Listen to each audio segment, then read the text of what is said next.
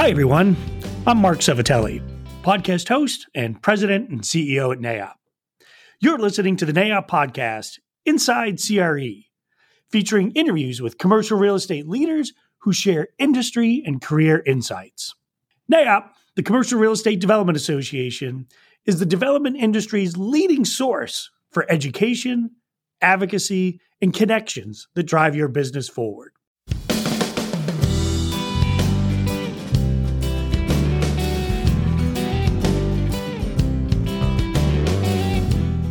I'm happy to be speaking with Brian Walker, president of Burns Scalo Real Estate and 2024 NAIOP chair.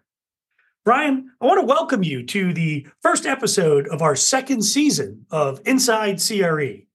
Thanks so much for being with us. Burns Scalo Real Estate is one of the largest fully integrated professional real estate firms in Western Pennsylvania and has subsidiaries specializing in investment, brokerage, development, construction, and management of more than 5 million square feet of commercial real estate assets. As president, Brian leads the organization's high growth focused mission with an eye on national exposure and expansion. Brian, it sounds like there's an absolute ton on your plate. Uh, in addition to all that, of course, you know, you get the opportunity to be chair of NAIOP here in 2024. And I'm sure that people are real eager to learn more about you, more about your career, and a little bit about what you uh, plan to do in 2024 as your role as chair. So, with all that, let's jump right into this. In your opinion, Brian, what makes the industry tick? What do you find about it that's so engaging? Well, first off, thanks, Marc, for having me. Uh, this will be fun. I'm looking forward to it. Uh, what makes it tick? I think there's a lot of reasons why people love the real estate industry. For me personally, I love the deal making. I love building and developing transformational real estate assets that people over the years have always told me that are impossible to do. I love always being outside the box, trying to find solutions to those challenges. And I can tell you, today we have a lot of those challenges and headwinds for sure. So, past 20 years, I spent revitalizing downtowns, and you know me well enough that I love this industry deeply. I was up in Pittsburgh last year, I remember we toured a couple of uh, couple of projects that were done. Uh, what was it, the meatpacking district, or what are they? Uh, the, strip, district. district.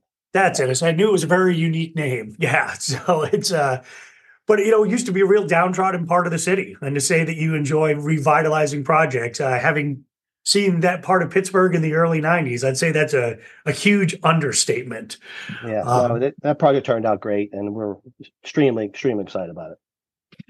So your career, you know, has largely been in Western Pennsylvania. What do you think of the strengths of the Pittsburgh uh, region. And, you know, we'll forget the Steelers lost the other night to the Bills, but. Yeah, I'm still mourning about that, um, to be honest. But, you know, Pittsburgh's really transformed himself for what used to be called the Steel City. And if you haven't been to Pittsburgh in a long time, it's really changed. I mean, it's really developed itself into a, a hub for healthcare, education, technology, robotics, and professional services, for example. Um, in Western Pennsylvania, we've always been a very strong annuity market and our real estate's always been built and priced right. Our growth has always been slow and steady. But I think the offset of that is the market's not really growing rapidly right now. And I think we're going to continue to see some lateral movement from the old CRE buildings to the the new, and I don't think that's going to change anytime soon. As you come into your time here as NAIOP chair, you know the trend in commercial real estate uh, for a number of years now has been industrial, industrial, industrial. I mean, it's been the hottest property type. Do you think this is going to continue? And what do you think might slow it down? I see no reason industrial is going to fall out of its favorite class. And, you know, I have a lot of people in that industry as well. So I've been talking to them, and it seems like that demand is normalizing on a national level, kind of to pre pandemic levels, which is good. I think the question is going to be is what impact will the capital markets have um, on our existing portfolios? As well as, I guess, new construction, which we so deeply need. Will we continue to watch what's happening on, on those fronts uh, as it relates to owners holding tight, uh, unwilling to sell their assets, and you know with the prices and the and the cap rates that buyers are demanding due to these higher interest rates. So I think we have a lot of uncertainty that we need to see flush out. I personally think the interest rates will start to release a little bit. And if that happens as expected, I think we'll start to see an increase in activity in the latter part of 2024. And a good friend of mine, and you know, somebody in the industrial industry that I really respect, said to me the other day, he said, unanswered question is whether the tenants will pay the higher lease rates proposed by existing landlords for larger spaces or as contemplated for new spec construction. And I, I, I think he's really onto something there. We're gonna have to wait and see how this flushes out. Yeah, you know, I mean, I I think if we looked at this seven or eight years ago, you know, most folks in the industrial market would have been thrilled with where rental rates are, you know, but in terms of occupancy and, and price per square foot, and now all of a sudden we're saying, geez, this is a slowdown, you know. Wouldn't have been that long ago. We've all been doing the happy dance about this. So it's interesting how market perspective can change over time. True. Um, with that being said, you know, you Burns Scalo and you, you know, you're looking to really grow beyond the Western Pennsylvania region. We've seen industrial has been the real darling of commercial real estate now for a number of years. But is there something as you're you're eyeballing out there, or just you know your contacts in commercial real estate where you're saying, I think this might be the next it product, so to speak. Um, and if so, you know, what do you think that might be? Looking into your uh, crystal ball there. You know, this is the reason why I'm here at Burns Scalo Real Estate. You know, we're completely, um, you know, Western Pennsylvania as of right now, and our main goal is to diversify asset class as well as geographically.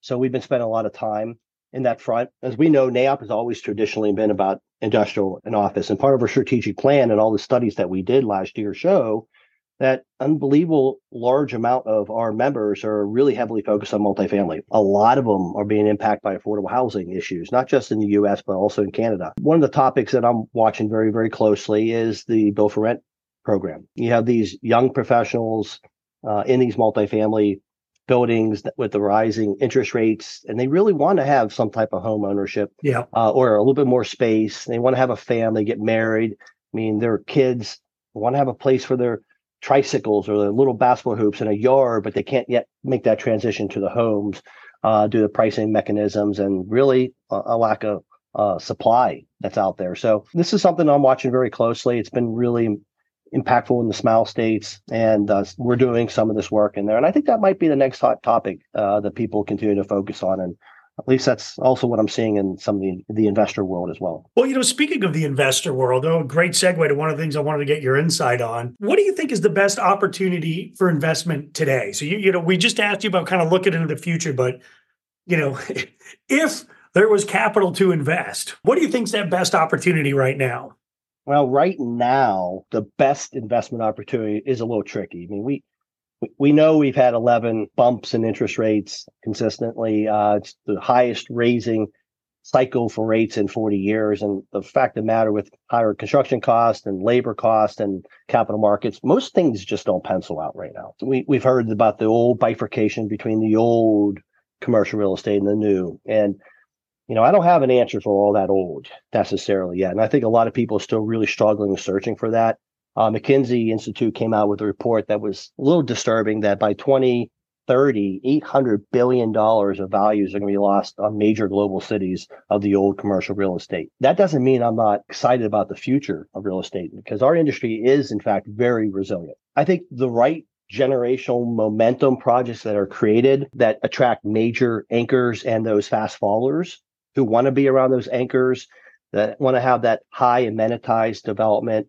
I mean, for example, access to transportation hubs, hopefully parking in and around their buildings for free, preferably. The ability to get up and walk outside and have access to maybe a cup of coffee or a restaurant and come back and work out in their fitness center and collaborate with their their coworkers. These are the amenities that started to trickle in prior to the pandemic uh, a little bit, but now they're critical for getting employees to want to come back to the office because it's simply just not okay to create create physical places any longer where you build a box and four walls and expect the people will come. And that old saying, if you build it, they will come. I just don't think you can ever say that consistently anymore. The world has changed. I think you can say if you operate brilliantly and please your tenants, they will in fact stay. And I think this new transformational momentum that we create with our commercial real estate opportunities is what's going to drive that next wave. It's not about being adept in deal making as it was in the past, where you can mm-hmm. go in, negotiate a deal, buy it right, uh, make a few operational tweaks, ride the compressed cap rate, sell the asset, make a ton of money, and go do it over and over again. Those days are gone right now. And you have to find another way to create value opportunity all throughout a project life cycle. For example, it's not just all about income. You know, operational efficiencies, material, labor costs, interest rates are way higher. So you have to have that resilient supply chain. You have to be able to find ways creatively to offset NOI negative margin decline. Perhaps using sustainability is more than check the box type compliance yeah. thing and look for ways to look at our portfolios through climate change because climate change is the right you know is the right thing to be focused on because it is working its way into valuations and you know i think those companies that find the way to use the people right to build the dynamic designs that employees want to be part of um, those developments will grow accordingly with that. And competitors who fail to do that will just simply be left behind. Yeah it's definitely an interesting time in the market no doubt about uh, no doubt about that. So, we talked about investments, talked about what you think maybe the hottest property type's going to be, but what do you think, you know, kind of now looking a little bit in the rear view mirror, you know, what innovations do you think have made the biggest impact on commercial real estate, let's say over the past three to five years? Yeah. So this is a topic I have to challenge myself to continue to focus on. You know, just recently we were talking to our team and we said, listen, we need to treat technology as our biggest competitor because it's moving so fast. And it's one that I have not been probably focused enough on. I mean, surely we we have the obvious, the, the teams, the Zoom, the pandemic transitions, and I think hate to say it, time will tell whether that's a good thing or bad. Uh, my personal opinion is that people need to get back in the office on a more consistent basis. You're seeing major employers make those decisions. UPS just brought everyone back full time now. Amazon coming out saying if you ever want to be promoted, you're going to get back in the office three days a week, a little bit. And you know, it's really about leadership. But that's a technology that has really helped offices, you know, communicate amongst each other. So I think time will tell whether that's a good thing or bad thing. But the AI is crazily rapidly growing and we need to figure out how that works into our world. You know, amazing dynamic pricing models. I mean, you can go into parking garages right now and not even go through a gate because it knows where you're supposed to be. Yeah. parking in this area, it knows your pricing, but you get out of that area, you go to say Wegmans for extended period of time, they know you're in the wrong spot, they charge you. So I think these these technologies um, are helping her do her job. And you know, for me personally, it's something I need to get better at. And you know, I'm really challenged myself for 2024 to really focus on that. Yeah, I think the AI is going to be such an interesting bit of it. You hear more and more of it. Matter of fact, at the uh, upcoming I.CON East in New Jersey, that's who the keynote speaker is going to be. All about how AI is really bleeding into the design, particularly of industrial spaces. Uh, not something I think any of us would have thought about three to five years ago, and we were all worried about hunkering down about this time three years ago. And now all of a sudden, it's we've got machines that are looking to design the maximum efficiencies of what we got. Uh, that's a big leap in three years. It, it, really is. And now AI is being used in deal underwriting. And, you know, so I'm watching some of these demos and trying to see how those systems really work. And, you know, do I think it's going to replace the individual in the real estate world? I, I, I, think it's a relationship business. It, it's going to be a tool personally. I don't think it's going to change everything, but I mean, we have to learn how to use it best in our business to make wise, smart decisions faster. And I think ultimately, um, you know, we, like I said, we need to treat it as our biggest competitor and learn it and understand it. Yeah, you know, going back to something you just said there was really interesting because you, I think you're right. And I don't think there's a person listening to this podcast that would disagree that commercial real estate is a it's a person business, people to people. With all that in mind, and knowing your background, what what got you to find your way into commercial real estate? And, and I'll just put this out there for everybody listening. You know, Brian was a CPA. And you know now you find yourself heading up a huge commercial real estate firm. So how'd you find your way into this business? You know, my son is he's in the CPA world. He said he wants to follow my path. I said I don't think you know what that means. My path has been a, a, little bit different. You know, I thought I was a lifer in public accounting. Um, I loved it. I was a very young partner I did fortunately very well there. And um, I had a number of clients that were in the real estate side. And it, that's where I started learning the business, RTC and, and, and distressed pools of assets. You know, it was a large part of what one of my clients were doing. And, you know, and I was being torn in a lot of different directions. You know, I had a lot of governmental agencies and nonprofits and the education side was really starting to pull me in a lot of directions. So I knew I was going to have to make a decision. And uh, one day ironically, in 2005, there were three things that happened on three consecutive days. On a Tuesday, I went to a country club and I met one of my probably most in, uh, instrumental mentors in my professional career. He was a state rep at that time, and he was with two other politicians, and they were trying to talk me into run for office. On a that was a Tuesday. On Wednesday, I was escorted to, uh, we'll say, a local township by uh, uh, the authorities due to a death threat that was in my mailbox because of a forensic audit I was doing. And on Thursday, um, I got a phone call from that client I was doing a ton of work with in the industry. And he said, "What are you doing for lunch?" And I said, "Probably eating." And he asked me to come eat with him and offer me a job. And you know, I I, I made a pivot, and next you know, I'm you know CFO of a a real estate development company that's quite the eventful 72 hours. Um, so looking at looking at those 72 hours, you know, now it's it it's been a number of years. You've stuck in commercial real estate. What continues to make you so passionate then about commercial real estate? I mean, you you know, you said it a moment ago, you know, you really thought you were going to be a lifer in public accounting. And, you know, here we are today talking about commercial real estate. Well, I said earlier, I love the deal making. I mean, for nearly two decades, I was a transactional guy as CFO, CIO. You know, we went, you know, nearly through a billion dollars of investment, revitalizing downtowns. And I loved that stuff. And now, as president of Burns Scalo Real Estate, I'm doing something different, you know, charged with the the goals of leading on a growth mission to um, go across the US and look to hopefully one day be communities um, or, or uh, residents in communities with some of our other chapters. And we're really excited about overlaying that growth strategy with what I have coming up here with NAIOP And excites me every day is the amazing team, the people that I get to work with every single day who all are bought into those same goals and passions and, and and and that makes what I do extremely excited because they're all bought into it. But we have some big challenges. It's a tough market right now and it's hard to grow, but this is a time when people are running away from their fears.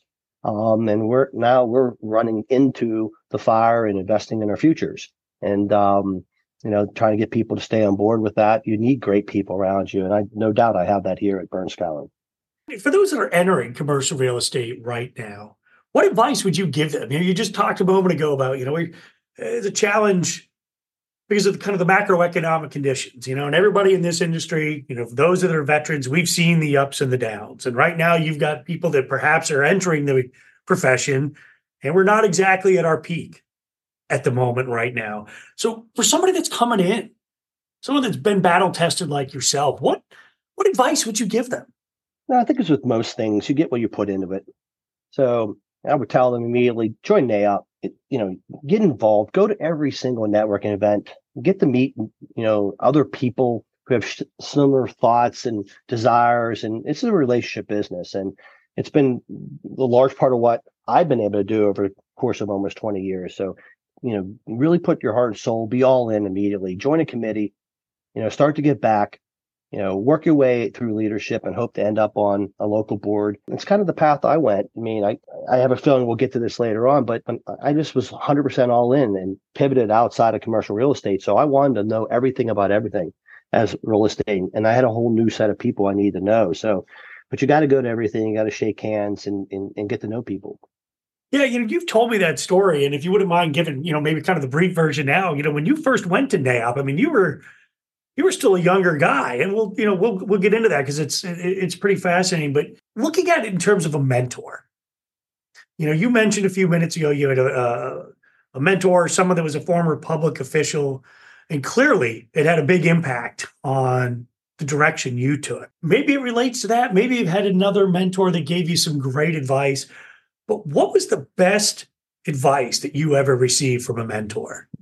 Yeah, I, I had a, a, a, couple really great mentors over time and really helped shape my career. But I think the best advice someone said to me was do what you say you're going to do. And I think so many times people just don't follow that simple advice. And I think in the end, what happens as a result is they lose respect and industry trust.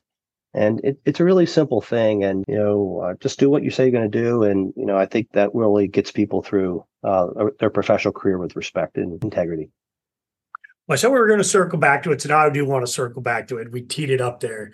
You know, you've been an active member of NAIOP for a long time. As a matter of fact, to the best of our knowledge, you were the first NAIOP chair that was at one point a developing leader. So you've been active for a while. Sorry to age you, but you know it's uh, you, have had a couple of years under your belt in NAIOP's time. How did you first get involved with NAIOP, and what you, what made you choose that? There are other organizations in Pittsburgh too that you probably could have turned to. You know, I remember vividly what it was like to be a 32 year old young professional, we'll say, bouncing out. You know, I just sold my partnership interest and and I was going to be CFO of a real estate development company. And there's me, confident, thinking I knew a lot about this industry. And what I realized almost immediately was I had a lot to learn. Yeah. And NAIOP, for me personally, was that amazing organization to provide me with all those networking opportunities, to expose me to all that education, resources, knowledge that I needed in hopes that I could use it to build a strong foundation and hopefully launch a successful career. And, um, you know, for me to have the opportunity to be that first, I guess it sounds like developing leader to come through the ranks and try to find their way in this industry um, and make it to you know, the board in Pittsburgh and then to the national board, all the way to this chair is such an honor. But I'm really looking forward to traveling around and telling what that story was like. I mean, DLs represent what 28% of our membership, and um, there were 40, almost 40% of our membership of the members we added in 2023. They're 30% of our forums. So it's the fastest growing membership class. And, you know, we, I'm looking forward to meeting them and hearing their challenges and make sure that we're investing in them.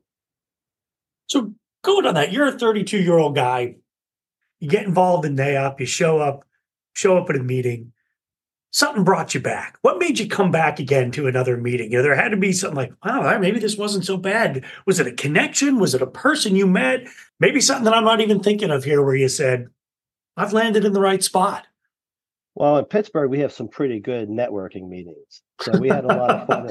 And, uh, you know, no, it's, it, it meant everything for my business. I mean, it was, it's, I really I mean it when I say it. it's all about relationships. You know, we the old saying is we do business with you know people you know, like and trust, and, and that's me to a T. Fortunately for me, I had the ability to go in and meet a lot of people, and you know, I like to have fun, and we just met some great people that became partners, and you know, unbelievable relationships on lenders and people who want to transform downtown Pittsburgh, and they knew our challenges, and it, that stuff's contagious, and um, I was fortunate, but again, I was at every single thing that possibly happened from morning events to the evening events. And, and it's amazing when you get to know somebody uh, personally that they want to see you succeed as much as they want to. And um, amazing things came from that. You know, speaking of some amazing things coming from that, you know, you shared an interesting story with the NAIOP board uh, during the passing of the gavel at uh, the CRE Converge conference last fall in Seattle.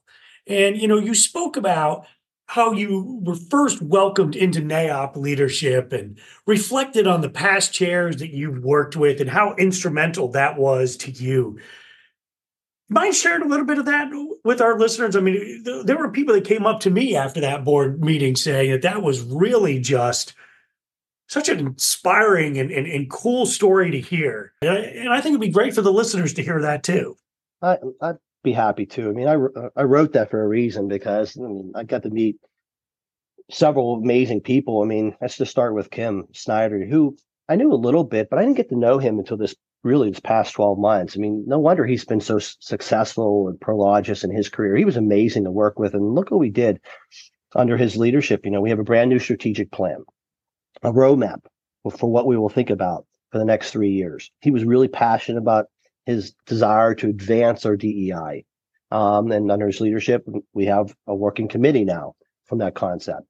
Uh, we have a new membership structure, and I know, you know, not everyone was excited about having a conversation, but it was an inclusive process of, you know, dozens of people across North America who really came together and listened to what people were saying we had to have because it was too confusing to explain and grow. And and, and you know, there's a lot of stuff that we did in one year from Kim, and I got to learn an awful lot about him. My first chair was Jim Neyer, and at that very first board meeting, he put me on the spot and asked me to stand up, talk about what's going on in Pittsburgh, and you know discuss the trends that you're seeing in commercial real estate and man that calibrated me quickly i knew immediately that i needed to stay focused and be prepared every single day that i showed up at a, a, a board meeting and I, I was taking that serious too i would also say at that same board meeting greg fuller who was chair elect at that time was the very first person to come up to me and introduce himself and shake my hand and there's no reason why he had to do that he didn't know me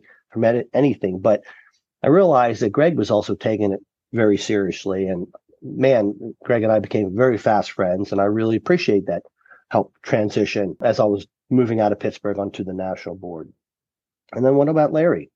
Lance, who was so really excited to embark upon his new role as chairman, unbeknownst to him, that he was about to embark upon um, arguably the most complicated time from our commercial real estate organization during the global pandemic. And under his leadership and working with him and watching him um, and amazing you know adjustments made by the NAIOP staff they made sure and larry made sure that NAIOP was always relevant in everything that we are doing to give us the information that we needed to come out the other side stronger than when we went in it and he did an amazing job and i'm so lucky to be able to call him friend because i learned a lot watching him lead during that period of time and then Molly picked up right where Larry left. And Molly, you know, was now tasked with trying to ease us back into face to face meetings. And so many of our members at that point in time wanted it, but not realizing how incredibly complicated it was. But Molly dealt with it and never wavered and, and got us back into those face to face meetings. And lastly, and interestingly enough, Jeff Malonick was all set to go out and start reconnecting with the chapters and something that was really critical at that point in time because there, we hadn't been able to see people and absolutely and, and interact with chapters and so he was all ready to go but then he he too was faced with a unique challenge the retirement of our cfo and ceo of over 30 years and under his leadership put together a task force who worked closely with our executive committee who hired a new cfo a new coo and you new ceo and as I said to the board, two of which were promoted from within, and all all of which were simply amazing. And so for me to be in this position here today, to even be mentioned in the same breath as these individuals that I had the opportunity to work so closely with them, become, you know, very close and friends and watch them lead and overcome these challenges is just really an honor for me, and um, I can't wait to uh, give back to this organization for that. You know, being the chair of NAIOP, it's a volunteer position. You know, you're you're not doing this to get paid. It takes a ton of time, takes energy, takes focus, takes passion. What what drives you to take on this role? And I and I ask this because for those of you that don't know Brian, uh, Brian is full of energy. I don't think I've ever seen you sit still. And I say that as someone that is constantly running around as well too. But you know, what what gives you that drive and energy for the role you've just started to take on? Well, you know, hopefully the listeners can hear I'm pretty passionate about this industry and you know, and that's just the way I've been all my life. I've always been all in 100% whenever whatever I was doing. And you know, I think right now uh, probably more than ever, we need strong leadership to get through these tough times. And and I, I say that because from a hybrid work perspective, there's a lot of management going on. And our our office members need our workers to be back in the office. And leadership is a large part of that. And you know, I'm guessing we're going to get into some of the regulatory stuff and advocacy stuff that we're talking about here later. But this is a really critical time for our organization. And I'm, and I'm really passionate about those types of things. So I'm looking forward to those challenges and trying to make sure that we're communicating with all of our members as to what we're doing because there's a far more going on, I would bet, than most people realize on that front. And I've never been accused of being light on energy, focus, or passion. And I, I think that's probably going to be the same for 2024. And to have the opportunity to get back to that organization to help make sure that we're doing our part to give our members the opportunity to fight through these challenges together and do everything we possibly can to help them through there is something I'm really excited about. But it also overlays enormously well with what we're trying to do with our growth strategies too in my company. And one of our we're fully integrated professional service firm with construction and development as one of our subsidiaries, brokerage and management, investment and ownership. And one of our strategies is to grow on take all four of them on the national level. And NAI, Burns Scalo, we joined the NAI network. And it's it's interesting because we're looking into other areas to expand our services business as well. So as I'm traveling, meeting people, like-minded individuals who could be my future investor partners on development deals, I can also get to live in the community and see about opening up an office there. And I love that stuff. That's one of the major reasons why I came to this company to grow. And you know, we're right in the thick of it. So I, I'm I'm I'm super excited, but it's not you know that's not forget the fact it will take a lot of time and focus. And thankfully, I have a very supportive wife. I mean, my wife Jill has been amazing, not just you know in the last several years going through this this pandemic and crisis. She's been there from day one with me, building my career. And this isn't going to be easy for her too, as I'm traveling yeah. nearly 30 weeks out of the year and so fortunately, you know, we're both bought into this, and um, I'm really excited about the opportunity. We see what gives you the passion, what gives you the drive. What are you hoping to accomplish this year, you know, as chair. You you alluded to advocacy a moment ago, so I'm going to go out on a limb and say that's probably one part. But what are you looking to accomplish in your year? Well, no doubt. I mean, we just we have this brand new strategic plan, and something we haven't been able to do in the last couple of years due to the pandemic.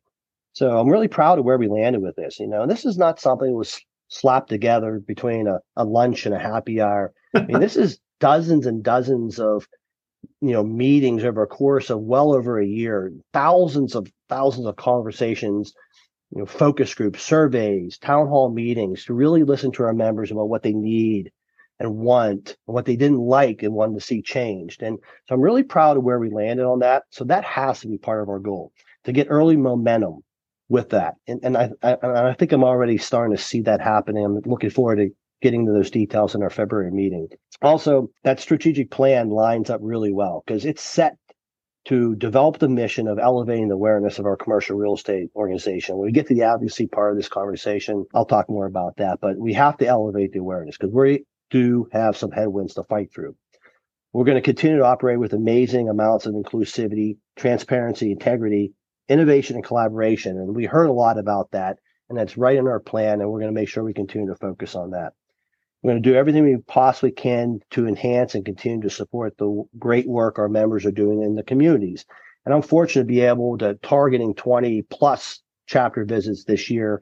And I can't wait to get in there and see what's working, uh, learn what's not, so I can bring it back um, and, and, share those experiences with other people so that we can learn the, the look. And lastly, you know, you know, I'm excited about being deliberate, investing, engaging in our future NAIOP and industries, workforce, and leaders. And uh, that's something I've been passionate about. I've been a mentor in Pittsburgh for 15 years. I've done it a few times on the national level through NAIOP's mentoring programs. So something I've just been really passionate about over the years and I'm excited about. I think we cannot lose sight of the fact that of those headwinds I referenced a few minutes ago. Uh, we absolutely have to do everything we possibly can to get our members through these difficult times.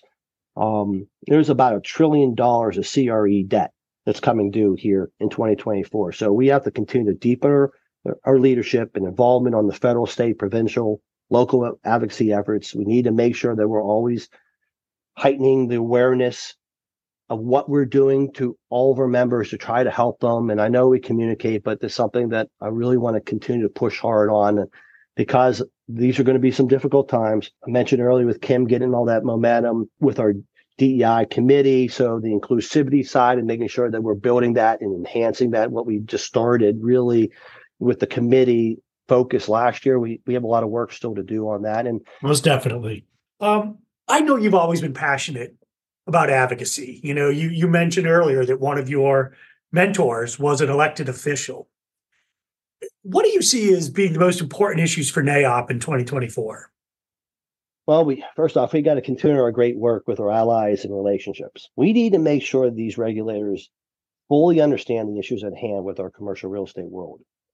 As I mentioned, we got about a trillion dollars of CRE debt that's maturing in 2024. And we need to make sure they understand the impact to our members when they are going to start to try to refinance at much, much higher interest rates. Yep. Need to continue to push for clarity and easing of some certainties. And what I mean by that is bank regulators continue to urge banks to reduce their exposure to commercial real estate debt, which is making this credit crunch even more difficult. There's roughly $6 trillion of commercial real estate loans out there right now, and over 50% of it are with banks. And the, the agencies that are overseeing the banking and financial systems are giving mixed signals right now, which is making it even more difficult. At the same time, they're saying to our borrowers, work with them. Yeah. Give them some time. They're proposing regulations that increase bank capital requirements. And all these issues is a perfect storm coming together. We have to continue to communicate with them, which I know we are, but uh, I'm definitely passionate about. It. It's probably my biggest goal right now of pushing on it, communicating on it, and making sure not just they know what is happening to our industry, but our members know what we're doing so that we can be in this all together. Because united, we're going to be much stronger together to fight these issues. And we owe it to our membership to do that and lead it. Yeah, 100%. Couldn't agree with you more on that. You know, I, I want to just close it out with a few quick questions here. Uh, what do you think, you know, looking again with your ball cap on as NAIOP's chair, uh, do you think that NAIOP can do to prepare our members for a period of uncertainty or these economic stresses that we were just talking about? Obviously, we, you know, what we just talked about is these regulations aspect of things. I mean, never in 40 years did we see 11 consecutive rate increases in the course of just over a year. So, you know, we need to be able to work with our folks to communicate these policies and the regulations are happening on the capital market side I mean, deals just don't make sense right now. We need to see some relief on this front, some certainty, and all the things I was mentioning about the the confusion and the uncertainties happening in the market is something that we need to be able to help educate our members for. Because you know they, what you got this, you know, Federal Reserve now implementing this Basel three endgame, uh, which is really talking about increasing capital requirements. I mean, you know, we're at a point in time that 19.6 of our office space in the United States is vacant up from last year, 18.8%, highest vacancy rate in, in you know in our country since 1979. They need to understand that. They need to understand the impact it will take when they try to increase large banks over 100 billion dollars, 16% of their capital requirements, up to 19% for the largest banks. At the same point in time, urging these banks to work with their borrowers, but they need the capital from the maturities. There's a lot of confusion in this market. We've yeah. got to do a good job to work with our allies, hear our members, make sure we're communicating the challenges that they have. And you know, this is going to be a difficult year, but optimistic. And we are resilient as an organization. You know, just got to make sure that we're effective communicators along the way. Yeah, well, there's definitely been some bumps in the road, um, but here we are, still, you know, almost uh, 35 years after 1979, and you know, we're while we've got a high office vacancy rates, we're we're still here and we'll definitely we'll definitely survive. So, you know, I've known you for a little while now. There's one thing I've known about you, Brian. Like I said earlier, you got a ton of energy. And for those that uh, maybe don't know you all that well, I, I find it amusing that uh, you get on the treadmill every morning and you start reading. I don't know how you manage to uh, read and run at the same time. You've got it up on people that can walk and chew gum, but you know, when you're reading, you're always taking insight into something. What what's something that you've read recently, whether it it's business, non-business, that you think, aha, this was really great. This really left a mark. My chairman is a really big reader. I mean, almost daily he's giving me stuff to read. He his saying is readers are leaders. And um, so I'm always trying to keep up. I I think one of the one of the most interesting books I read, especially coming from being a transactional guy, CFO, CIO for 20 years, getting outside my comfort zone, what I needed to do was prepare for a different world. And probably the most ex- interesting book, I would say, was a book called CEO Excellence. And it was about the six mindsets that distinguish the best leaders from the rest and case studies uh, about how to drive and leaders and, and, and and, and try to drive a mission while getting people's buy-in to that. And, you know, I went on a hundred day plan, really listening to them and trying to build relationships and trying to figure out who who we need to be and want to be in the future so that our next chapter is bigger than our past. And um, I think that book gave an awful lot of insight. So one final thing, what's something about you that you think might surprise our listeners? Well, I'm a, I'm a really big hiker. I do plan trying to find my way out after some of these chapter visits to explore some of these wonderful treasures that I've never seen before. But just something to be being out in nature with time to think because I am on the run an awful lot, and I have you know a high desire to multitask, and sometimes I do a little bit too much. But when I'm out hiking and walking and finding time to think, you know, I come up with a lot of interesting thoughts, and I'm looking forward to doing more of that over this this next year. or So I might do the rim to rim, Marc. What's the rim to rim? I've been looking at it. Uh, my friends in Arizona. I need to get a little bit more intel, but you you pop down over the edge of the Grand Canyon at four o'clock in the morning. You go all the way down the bottom. You walk all the way across the top, and you go up the northern slope. And the and, and it's 26 miles tip to tip. Going to try to do it in under 10, 11 hours. So I'm, I'm evaluating whether this year will be the year, but uh, if it's not this year, it'll be next year. I'll go go out on a limb. You're not going to read while doing that, actually, right? This will be just focused on that walking. I, I, I yeah, surviving. well, that's great. Well, Brian, I want to thank you so much for your time today. It, it, it's been a great conversation. I have no doubt that our listeners will enjoy hearing your insights and your perspectives, not only on this podcast, but as you continue to lead NAIOP through 2024. Uh, Marc, it was my pleasure. It was great to see you. And thank you. Thanks again.